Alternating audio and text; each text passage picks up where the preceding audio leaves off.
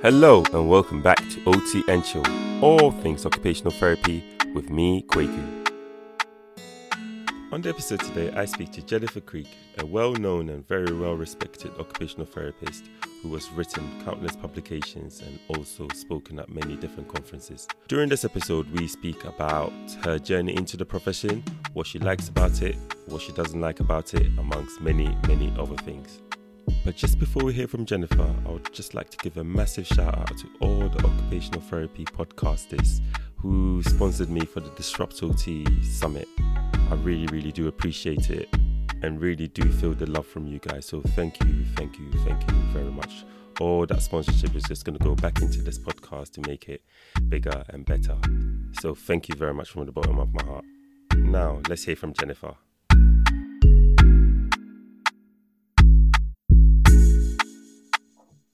So I'm here with the wonderful Jennifer Creek today to just have a, a, bit of a chat about occupational therapy and everything about it and her passion and her, her love for the profession and all that she's given already to the profession. And I'm sure she's got more to give. So welcome, Jennifer. Thank you. Good, good. Uh, just to kick the conversation off, I was wondering what your OT training was like um, when you did it, and I don't know how long ago that you did that, and then how have you how have you maintained your passion and love for the profession until until now? Well, I started my training in 1967, and at that time, the London School of Occupational Therapy was private. I left school when I was 16, so I never got any A levels. And I there were 13 OT schools, in the UK in the 1960s, and I applied to all of them, mm. and they all turned me down without an interview because I didn't have A levels. But none of them was in a university at that time. Some of them belonged to the health service, and some of them were still private. And the London school was being run by the two women who'd started it. We used to call them the aunties. They were Miss Tarrant and Miss Rivette. And they were the only um, school that offered me uh, an interview. So, very young, very naive, I went down to London and I, I had this interview. And they asked me why I had A levels. And I explained that I come from a very working class family, but I was ambitious and I'd wanted to go to university, but of course I didn't have that option. So they gave me an IQ test. Wow. Can you imagine? Yeah, well, as, a, as a, an alternative to an entrance exam, and they offered me a place. And many years later, somebody told me that the London School had this policy that every member of staff who was involved in the interviewing could have a lame duck. So I was obviously somebody's lame duck. Wow. I, I can't imagine anyone being given an IQ test uh, like now to get to, as an entry as an entry pathway to study uh, university. Um, so how did you find that process? Did you did you did it not put you off when you obviously because you wanted to go and study it so much? Did it not put you off that you're having to sit an IQ test or? Uh, oh, I, I had no idea what the procedures were. I left school at 16. I'd been working in menial jobs. I knew nothing about education. I had no idea what was acceptable and what wasn't acceptable. Whatever they asked me to do, I would have done it because I just thought that was normal. So, so was it more of your passion to go to university, or was it more of your passion to study occupational therapy that drove I, I you on? I wanted to go to university, uh, but when I was at school, one of my schoolmates, who is Lesley Lougher, she's um, edited textbooks on um, occupational therapy for children and adolescents. And she also co edited one edition of my textbook with me. So I was at school with her, and she's the person who introduced me to occupational therapy. And after I'd been working a couple of years in very, very menial jobs, I couldn't bear it. And I was working very long hours. And I thought, well, if I can get a professional job then I'll be able to take myself to night school and do A levels and go to university because that's what I really wanted. But my family didn't do university, we weren't that kind of family. So um, I did the occupational therapy training and I went, I got a job. And as soon as I started work, I started going to night school to get the uh, qualifications that I needed to go to university. And then as time went on, I completely fell in love with occupational therapy and discovered there was nothing else I wanted to do.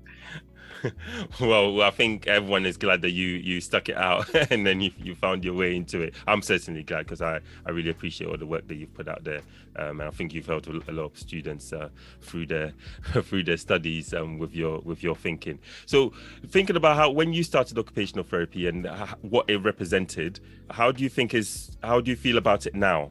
Um, well, in nine, if you think about it, 1967 the profession only started in the UK in the 1930s, although the first qualified OT um, started work in Scotland in 1925. That was Peg Fulton. She trained in the US mm. and she, she came back and had great difficulty getting a job, but she eventually got a job at the um, Aberdeen Mental Hospital. The first school was started by Elizabeth Casson at Dorset House School in Bristol. And that was in the 1930s. So I started my training only about 30 years mm. after OT became established in the UK. So we're talking very, very early days. There, were, there was no OT theory, mm. there were no OT textbooks. The very, very few that there were were mostly written by doctors. The, the one we did have was by Elizabeth MacDonald, and we used to call it the Bible.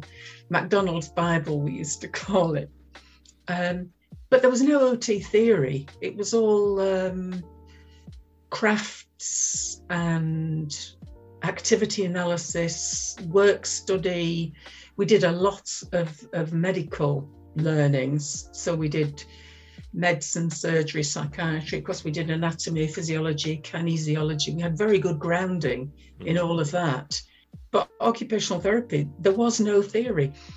The first OT theories started being developed in the 1960s, but in, in America, but they took a while to reach the UK. So Fidler and Fidler wrote their book, Occupational Therapy, Communication Process in Psychiatry, in 1963.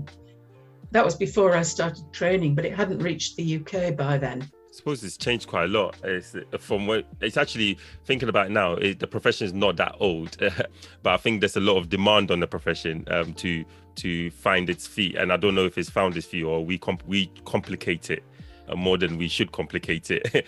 Because um, thinking about how it started and maybe not, it didn't have a lot of the theories, but it, it was working. There, there must have been something working for it to be, uh, for a school to be opened, right? Um, something must have been oh. working then. It did, it did. Because I don't know if you, you know the roots of occupational therapy, but it came out of a, a number of social movements that were happening around the turn of the century. So there was um, the women's movement was a very important part of OT. People wonder why most OTs are women in, in Europe, and it's because it, it was a women's profession. It started as a women's profession because in the, in towards the end of the 19th century, women for the first time were getting an education, but they were not allowed to go into the men's professions, and they weren't allowed to take degrees. Sometimes they couldn't even go to university. So they had to find something to do with their education. So all the women's professions started. There was housing management. They were all extensions of the woman's role in the home they took their domestic skills out into the public sphere. So, housing management, physiotherapy, hospital almoners who became social workers, um, occupational therapists, dietitians, nurses, of course, teachers. So, these were the women's professions. That's that's really really interesting, and it, again, it's evolved since then. And and taking a bit of a world view about it, as the profession started in the UK, as you said in the in the uh, twenties, uh, um, as such. It had started in the in the US in 1917. US. The first Occupational Therapy Association. Yeah. So, so taking it worldwide now, I know there's a, it's in a number of countries all across the world, isn't it? It's, it's and and it's looked upon differently everywhere you go. Yes. Um, uh, and I wonder sometimes when I look look around and read bits and pieces, it, it appears that some countries are doing what you'd call the OT that you might have been doing when you first started, and and and maybe in the UK or the US, we, are trying to shift, shift and and mold ourselves into to fit into the health systems that are designed here. Is there yeah. is is there right or wrong in, in in either? Well, one of the things that I uh, that you know, it's it, I've never stopped being passionate about OT. It's endlessly fascinating, and I think it's partly because it is still such a young profession, and and there's still such a lot to be done, so that I remain very very interested in in trying to get OT properly established. But I was saying it came out of various social movements, and it wasn't just the women's movement; it was housing reform and um, a settlement house movement. So, occupational therapy, right at the beginning, came out of movements to make things better for poor people. Even Elizabeth Casson, who, who started Dorset House, she was a housing manager for um, Octavia Hill in London. Ah, interesting. yeah, so she was working to help poor people. And Elizabeth Casson realized that giving people good, clean housing wasn't enough. A lot of them had mental health problems. So she trained as a psychiatrist. She was one of the first women to, to um, get a medical qualification and then go on and train as a psychiatrist. And she opened her own psychiatric clinic for women at Dorset House in Bristol. But she'd come across occupational therapy and decided to start her own OT school at Dorset House in Bristol.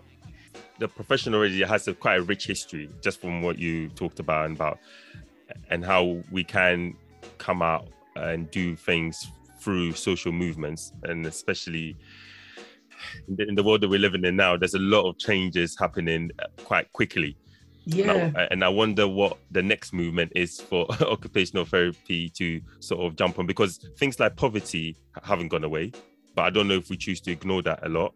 Uh, things like equal equal rights uh, um, haven't gone away, but I don't know if yeah. again we choose to ignore that. So I don't. I just, I'm trying to figure out in my head where where it fits and if other countries, even though they're doing a lot of the things that especially the UK and the US might think is really old school OT. I, I wonder if they still they're the ones on the right path, uh, and we're just still trying to toggle with it here. Well, what, what I was trying to, to come to is that right from the beginning, occupational therapies had this strong strand of social reform. There's even Marxist roots to occupational therapy, although mostly we're in very strong denial about that. Um, but the type of thinking that OTs used was pragmatist thinking. You know, pragmatism is a, an American school of philosophy that started in two universities, but there was a big hub at the University of Chicago. And one of the first, well, the first settlement house in the in the United States was also in Chicago, Hull House. And that is where the first occupational therapy program started. So the people who started the first occupational therapy program worked with the pragmatist philosophers like William James and I've forgotten the names. Mm-hmm. I've, I've got to the age where uh, I just don't remember names very easily. So, so there's this one very, very strong strand in occupational therapy, and that I think is what OTs, mostly in the southern hemisphere, are picking up. So, occupational therapists in South Africa are doing the most stunning work and in South America as well. Mm. Real social occupational therapy. In South, South America, they call it the social field, don't they? Occupational hmm. therapy in the social field. That's the term they use. But what happened was um, the American Occupational Therapy Association, the first one, the National Society for the Promotion of Occupational Therapy, started in 1917 when the first, just at the time when America joined in the First World War. And the occupational therapists in the US and Canada allied themselves with the army in order to get funding. Yeah, and in fact, a lot of the OT schools in America were funded by the army. They were started by the army. So the First and Second World Wars gave a huge boost to occupational therapy in, in both the UK and North America. But the cost of that was that OT became medicalized. So we had this very, very strong social reform, pragmatist philosophy.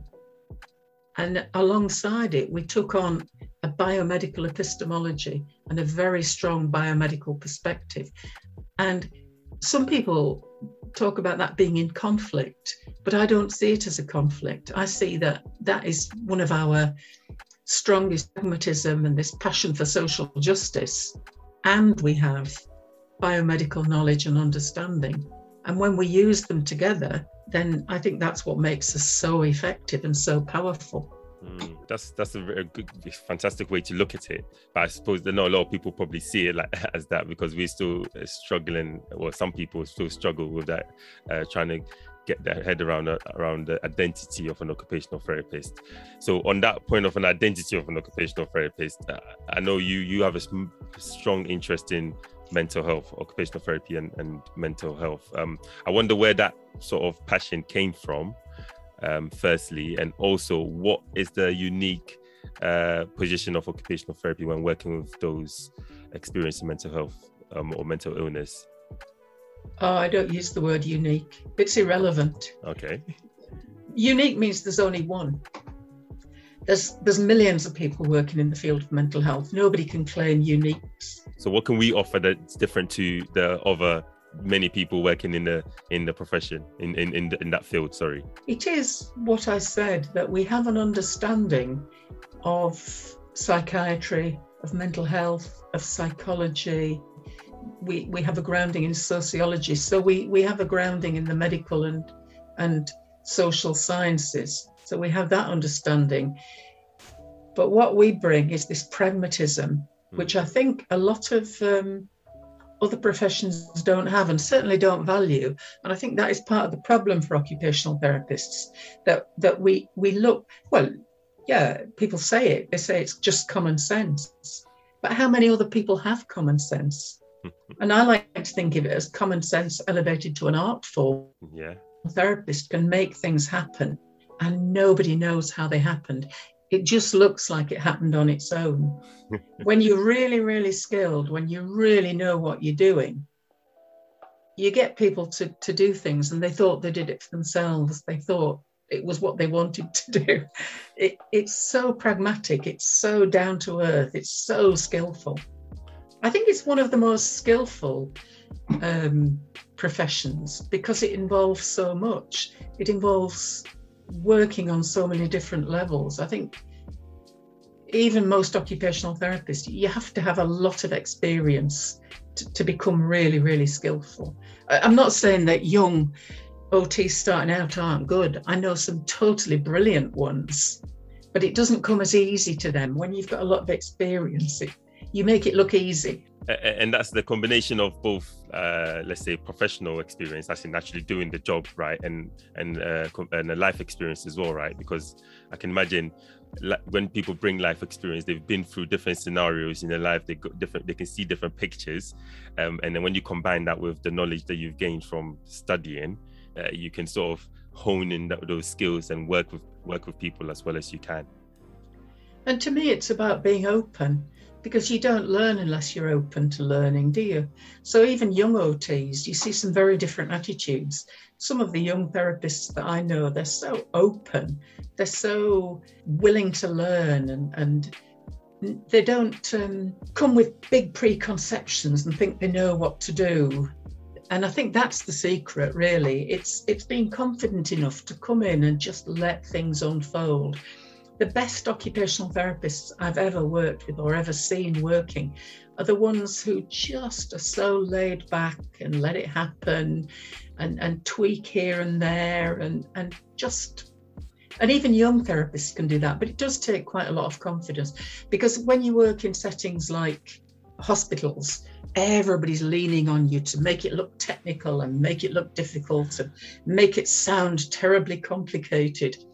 Um, and, and to to be to have the confidence to just let it unfold and let it flow and let things happen. I think I think it can be quite challenging. I, definitely. I think what happens is that as well. Maybe some people might come into the profession uh, at a young age or whatever age, and then you you have this sort of openness about you and willingness to learn. But I can just imagine when you get into different settings, especially settings that are quite bureaucratic mm-hmm. in, in, their nature, you get bogged down in doing things that you don't maybe particularly align with your values or the values of the of the profession. Uh, anyway, being that using that pragmatic um, influence, yes. you, you, you get stuck in this process, this linear process that I have to do this before then I move on to this one, before then I move on to this one, rather than just letting things happen as that, they happen. That's not occupational therapy. It really isn't. No, no. First you do this and then you do that. That's not occupational therapy. Not the way I understand it. No, no, I know. The, the way I survive. Sorry. No, I was absolutely. I'm just saying when you get into sometimes when people get stuck in the systems, because we, we work yeah. in a lot of systems that's what what happens because you get trapped in the system that you can't get out of because as soon as you yeah. try shift someone pushes you back into place because it's so yeah. bureaucratic no wonder we have an identity problem that's a whole conversation by itself okay well the, the way i the way i survived because when i started out the nhs hospitals were still run by a doctor a nurse and an administrator and I can remember when general management came in, and, and I can remember the successive so called reforms and the marketisation of the health service, the internal market, all this stuff. I was there, I lived through all of it alongside all the all the developments in, in medication and different treatments and more effective treatments. I also lived alongside, uh, lived through the successive reorganisations, and it got much more difficult mm. once the NHS became managerialised because then instead of being able to talk to the doctor or the hospital matron about about what you were doing the, the managers had no interest in the clinical side they just told you what your targets were this is what you have to do so it, became much more constricted what we were able to do and I, I um, survived for many years by switching between clinical and teaching. So I'd, I'd, take a university job for three or four years and then I'd go back into clinical work for a few years. And that way I managed to avoid getting burnout. But uh, about 22 years ago, I reached the end of the road and I said, I just, I just can't work in the system anymore. And I went freelance. Mm, yeah, I think, I think it's probably not talked about enough actually uh, uh, the, the idea of burnout and uh, especially these days because you know we're in a very much a well i think we're in a very much a capitalist um, uh, era and now. Neoliberal. It's, neo, it's, neoliberal. hardline capitalism yeah. yeah so it's you have to just work work work. Um you have to show that you can do this. You have to be uh, just basically uh, be professional all the time and all this kind of stuff and now i don't think that that we are working as professionals within the health service because to me a professional is somebody who has the autonomy to make their own clinical decisions and if you're working in a system that that uh, manages the process of what you do, you've lost that autonomy. So OTs have very little space in which to make their own decisions about what to do. Mm. That leads me on to one of the areas of interest to me, and um, I know that it's, it's, it's to you as well. It's working with those on the margins or working in areas of people experiencing marginalization. Um, uh, I say mm like me since i came out of university i just there's something inside me just i don't know I, even though I, even though i work in the system and that's that's absolutely fine like to me but i just never wanted to work in just just the normal system if it, if it makes sense. The usual system. I wanted to work with people yes, on, the, on uh-huh. the outside of it. Where did your interest in working with in in the margins come from? In I, I can't remember which year it was. It must have been about 1989 the Royal College, sorry, it was the College of Occupational Therapists in those days, had commissioned uh, a commission of inquiry into occupational therapy, and the report was published. Can't remember if it was 1979 or 1989. Yeah, it was 1979, was it? I can't remember. Probably 89. Anyway, Blom Cooper said in this report, they said that occupational therapists shouldn't be working in hospitals, they should be working in the community. And at that time, I was working in a hospital psychiatric unit. And I was aware that by the time I got to see people, when they were admitted to hospital, they'd already had years on medication um, prescribed by the GP. They'd been referred to a psychiatrist to try and sort out the mess the medication was in. They were usually admitted to hospital for detox and try and get the medication sorted out. And, and they might be 10, 15 years into their illness career by this stage. And I thought, what if I did what Blom Cooper said and got down to the GP practice and was seeing people the first time they come to the GP? So I contacted the biggest local GP practice and I said, Can I offer you um, an occupational therapy clinic? Well, they'd never heard of occupational therapy, but they invited me to go down and talk to them. And I said, at this time there was a big problem with women having tranquilizer dependency. GPs were, were um, prescribing a lot of Valium and Librium, and a lot of women had long-term tranquilizer dependency. So I said to the GPs, I'll see all, all the women between the ages of 20 and 60 who've got tranquilizer dependency, long term depression, empty nest syndrome, anxiety. Well, the GPs thought all their Christmases had arrived at once, you know, because these are the people who really gave them trouble. so I used to trot down there one afternoon a week and, and do a clinic. But because I was so inexperienced, um, I just took the hospital with me, really. I was just working as though I was in the hospital. Anyway, after I went freelance, this was, yeah, 20 odd years ago, I got another chance to work in a GP practice. And this was two days a week. And this was a, in a very, very poor area on a housing estate, a very deprived area in the northeast of England. And I did it differently this time because I had I had a lot more experience and I was a lot more confident. So instead of sitting in the uh, GP practice having people referred to me for anxiety or whatever, I went out into the community and I visited all the local community organizations and I told them what I could do. And they started saying, Oh, can you come and work with us? So I started working based in the GP practice, but working in the local community centre, in the local schools. Um, it was only two days a week, so I had to limit what I did, but I was working in the old people's homes, and it was um, that was when I got into um, mental health promotion and prevention rather than remediation, and I got fascinated. And these people lived such difficult lives; they were really on the edge, poverty, high levels of crime, stressful lives, and it was just inspiring working with them.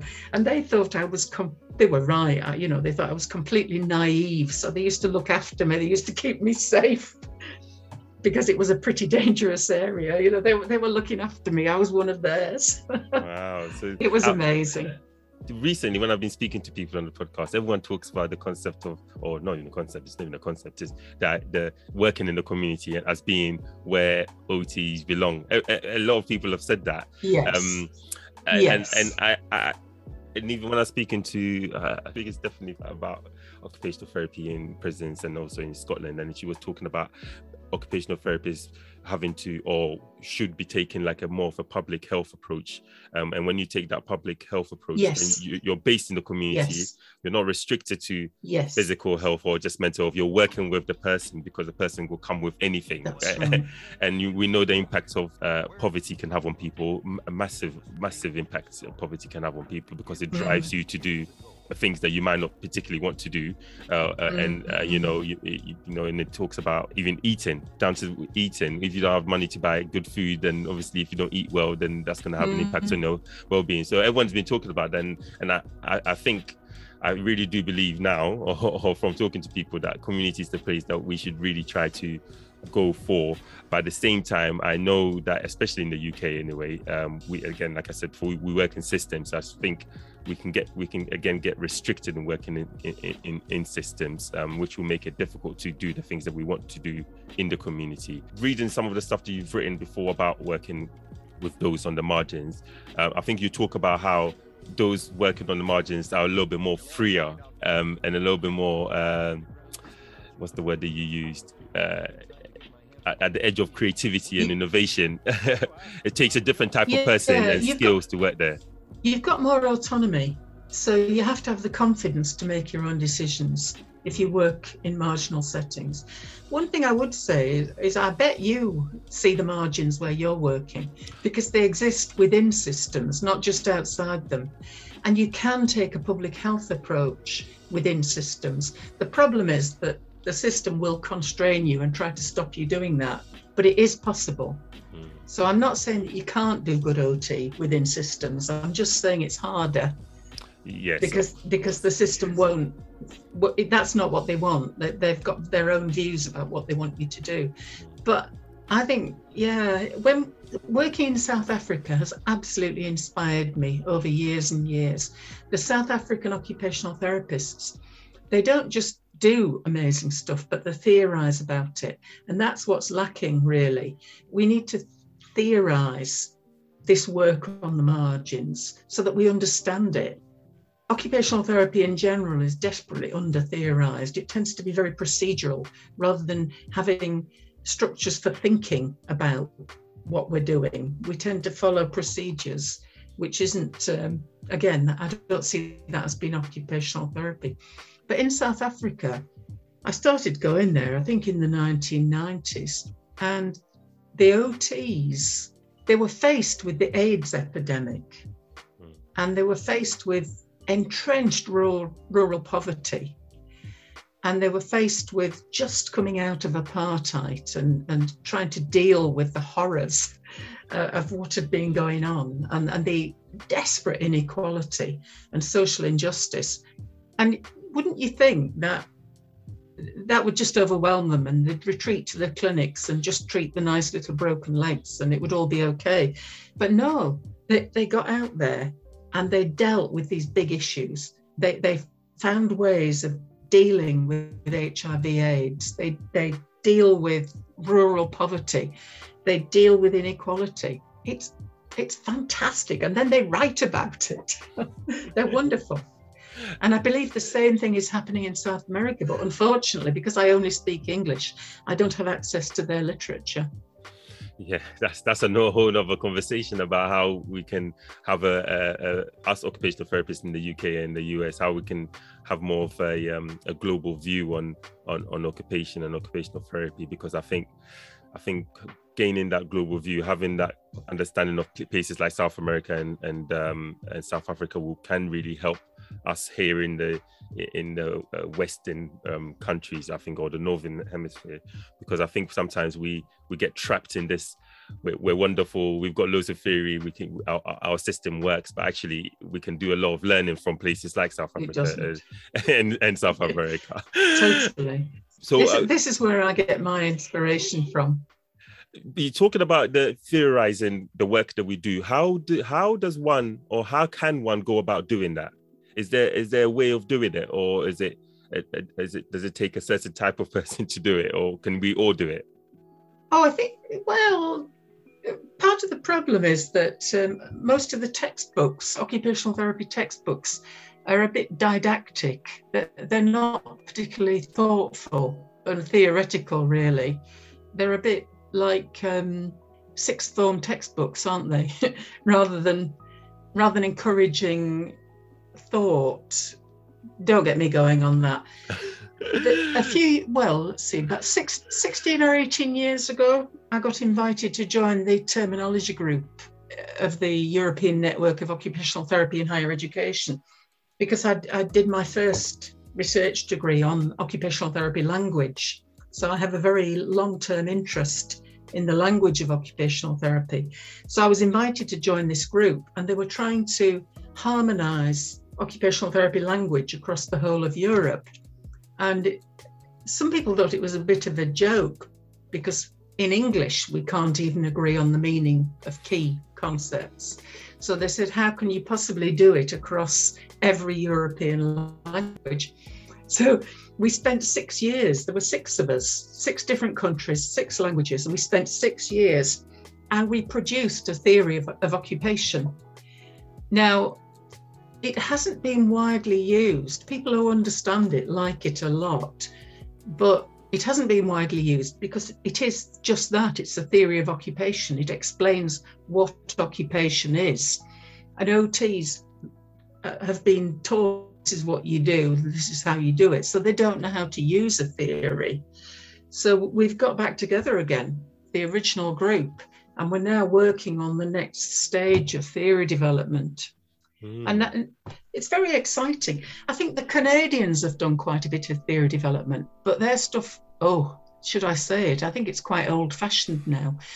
I think all occupational therapy theory is a bit old fashioned. It's a bit last century. And we, we really haven't done the work to update it and, and bring in broader intellectual ideas. Yeah, yeah, it's, it's very interesting. It's interesting. I think, like I said right at the beginning, I think the world has changed so much. Um, eh, well, even since our like the turn of the century. Um, even in the last five years, it's changed so much, and I and I don't know if we're keeping up with it. Um, but I don't know if yeah. the, I don't know if the motivation is there. There must be. I don't know. It, it must be there. Um, personally, because I found this area of of um of work that I really enjoy, I'm thinking about writing about this area, but I don't know if everyone else working in the areas that they are are thinking about writing about and thinking different ways of how we can get occupational therapy really going in, and being understood uh, by different people, not just occupational therapists. Because most of the time, when we speak to other occupational therapists, they understand us. But it's when we speak to people that are not occupational therapists, that's when we sort of hit brick wall. Well, I think the problem is we're not very articulate, are we? If you say we understand each other, but nobody else understands us, that means that we're not we're not speaking clearly, we're not articulating. And I think it's because we're fuzzy, we don't think clearly. We understand each other, but not not on a linguistic plane. We we connect with our hearts rather than with our heads, and I'm afraid that's not good enough. Mm-hmm. I don't know if because obviously we, when we, we when you come to profession, you want to work with people all the time. You want to be with people, right? So I think maybe when you're talking about the not connecting with our heads that that gets lost because we want to be there with the people and working with them and helping them get to A to B, but we actually need to be connecting with our heads in order to move the profession on a bit and get people to understand it and people to really invest in it um, and the people to appreciate it. Even to work more effectively. Our clients, that you know, it's it's one thing to be very nice people, but don't you think they'd also like us to know what we're doing? Oh, of course, of course, they want to, they want to, they want to trust in us and, and, in our knowledge and our understanding of what we're actually doing before we before we do it. so going back to the working on the mar- working on the margins, I know you've traveled the world a lot. You've traveled the world, uh, you, you, know, seeing yeah. all different types of occupational therapy. Um, what has been the most, if you can recall, what has been yes. the most fascinating place or uh, that you've visited and you thought, wow, these people are doing, apart from South Africa that you've talked about, anywhere else that you're doing amazing, what you would um, uh, agree to be occupational therapy? It's it's surprising. You can find it everywhere. You can find it in this country, but for several for about five years, I, I travel a lot with Kit Sinclair, who lives in Hong Kong. We met when we were both working there, and we're, we're great friends. And we we travel a lot together studying occupational therapy. And um, for fi- about five years we went to the philippines every year to do some teaching and also to work with the ots doing disaster preparedness and response. And what they've done is astonishing they were the first occupational therapy association in the world to have their own disaster preparedness and response strategy and they have um, a group, a subcommittee, and they are first responders because the Philippines is one of the most disaster prone countries in the world. And now, when a typhoon hits or there's an earthquake, the occupational therapists go out and respond as volunteers. And we we've been out with them to various to visit various disasters, and what they're doing is just fantastic. It's real core occupational therapy, helping to people to rebuild their lives mm. following disaster. Mm. Wonderful. Mm.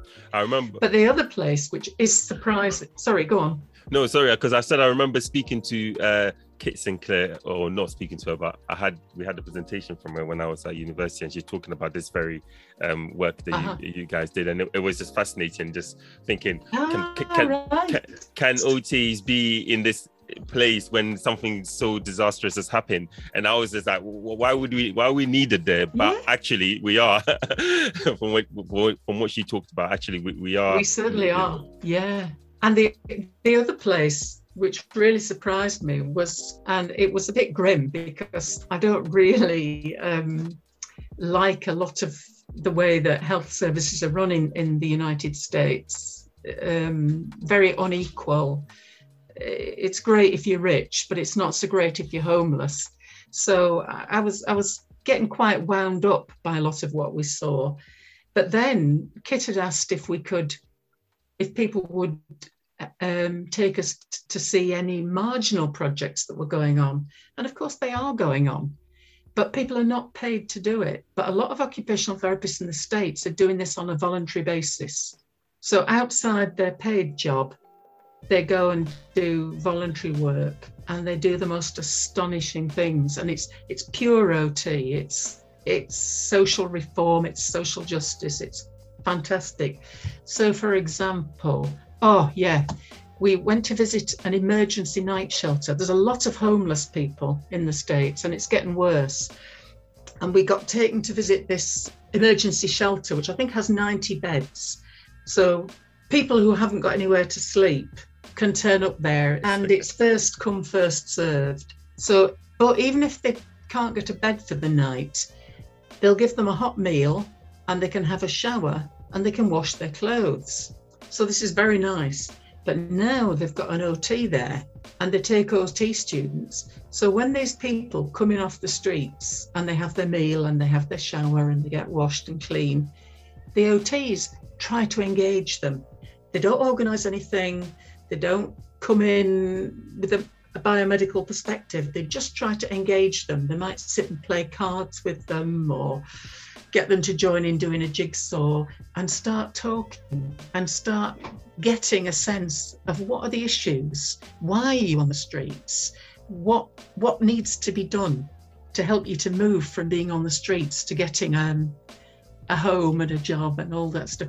And it was just fantastic. It was it was some of the best OT that I've seen for a long time because it was that very pragmatic, very gentle, very responsive OT, not taking control. One of the things that I really enjoy about that pure OT that you just sort of described this i love using that in my work now because when i meet some of the young men mm. we're trying to find out from them some real like uh, difficulties that they've experienced in their development um, growing mm. up and things like that so no one's gonna i'm not gonna ask them outright what happened to you and why are you here that's it's not gonna get me any results basically or we're mm. not gonna mm. get to where we are so that's some of that yeah. gentle pure ot and that's what kind of I've, I've been trying to encourage some of my colleagues who are not ots to sort of bring into into the room so it's like a two-tier level so i'm doing my actual ot work and then mm. i'm encouraging my colleagues to bring that in to support them to get the to get to where they want to and i think i don't know some some people might not appreciate that uh, in in terms of like other professions. They might be looking at us thinking you're doing all the fun stuff, like you said, you're, you're playing cards with someone. But no, we're not. We're trying to engage the person.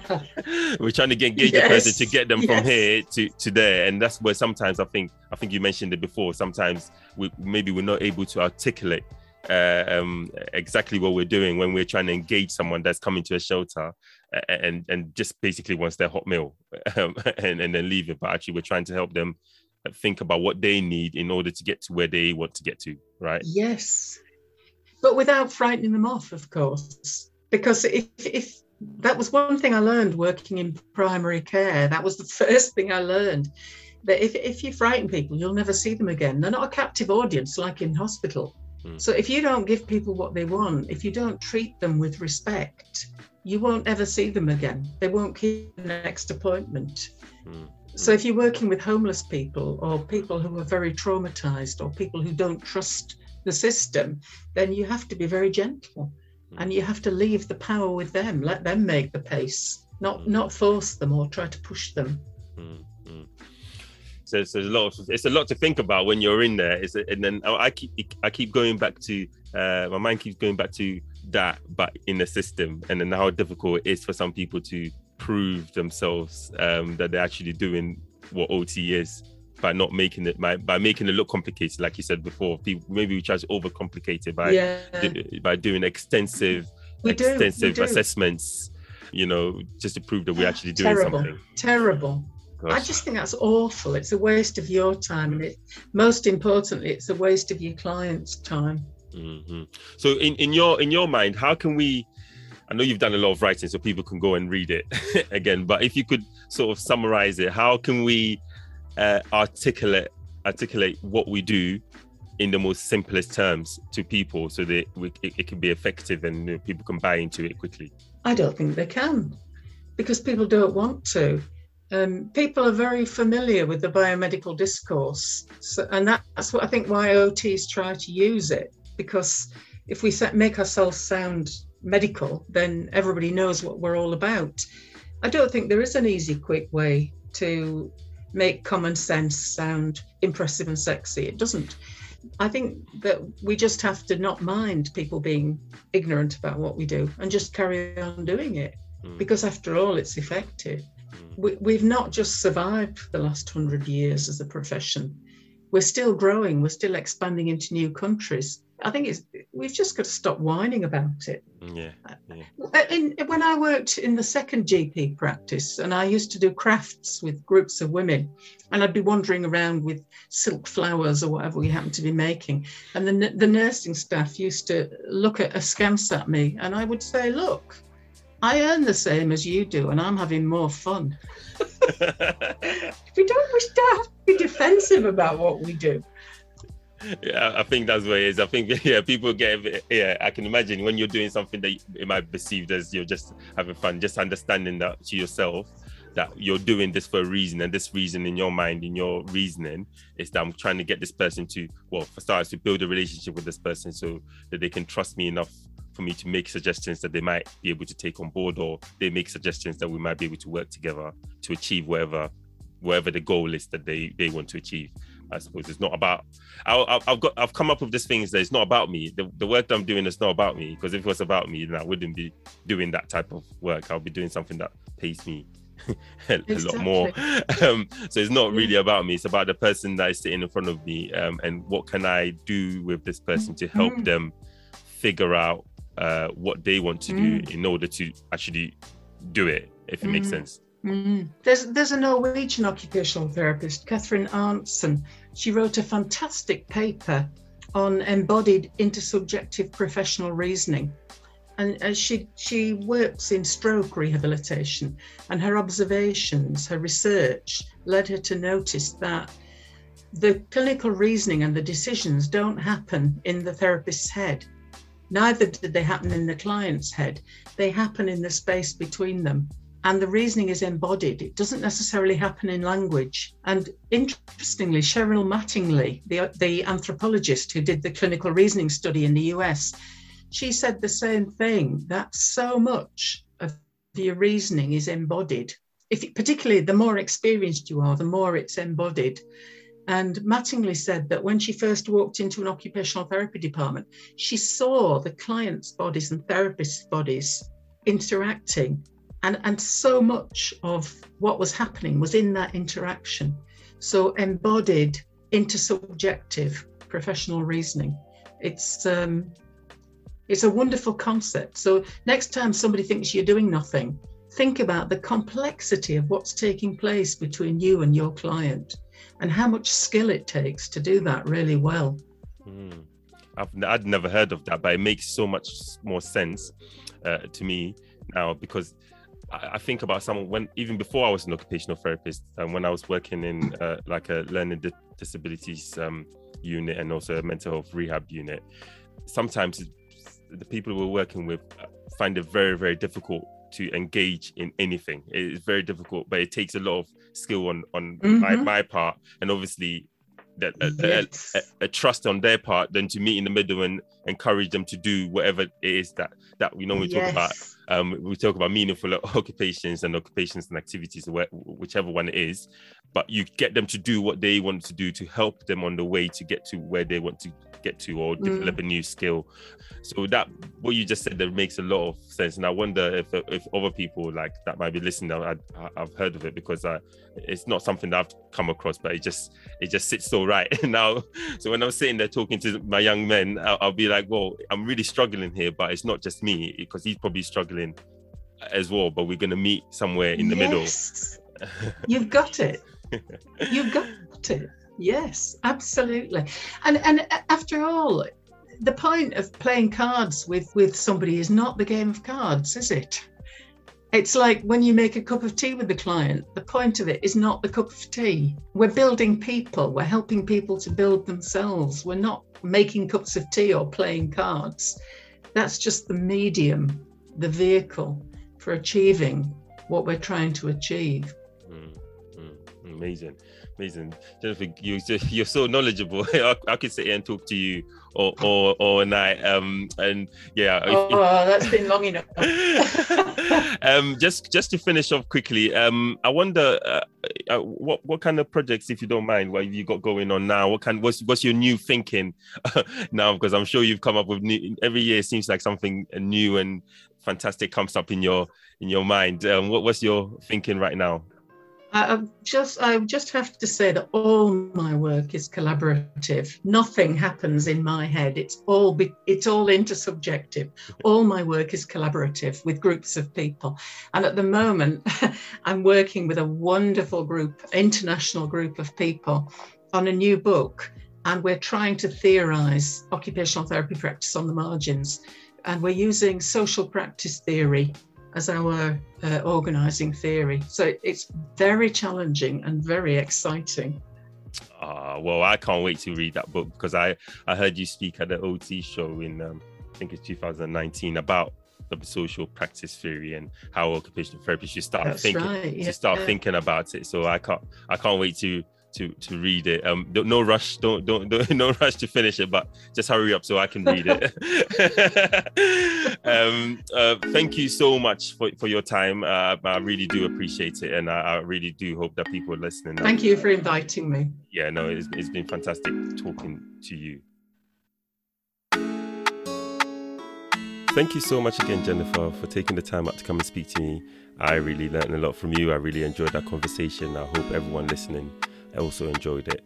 Thank you very much for taking the time to listen, guys. And remember, if you like the podcast, then jump onto Apple Podcasts and leave me a rating and also share with your colleagues, friends, or anyone that might be interested in listening to OT and Chill. Until next time, guys, stay safe.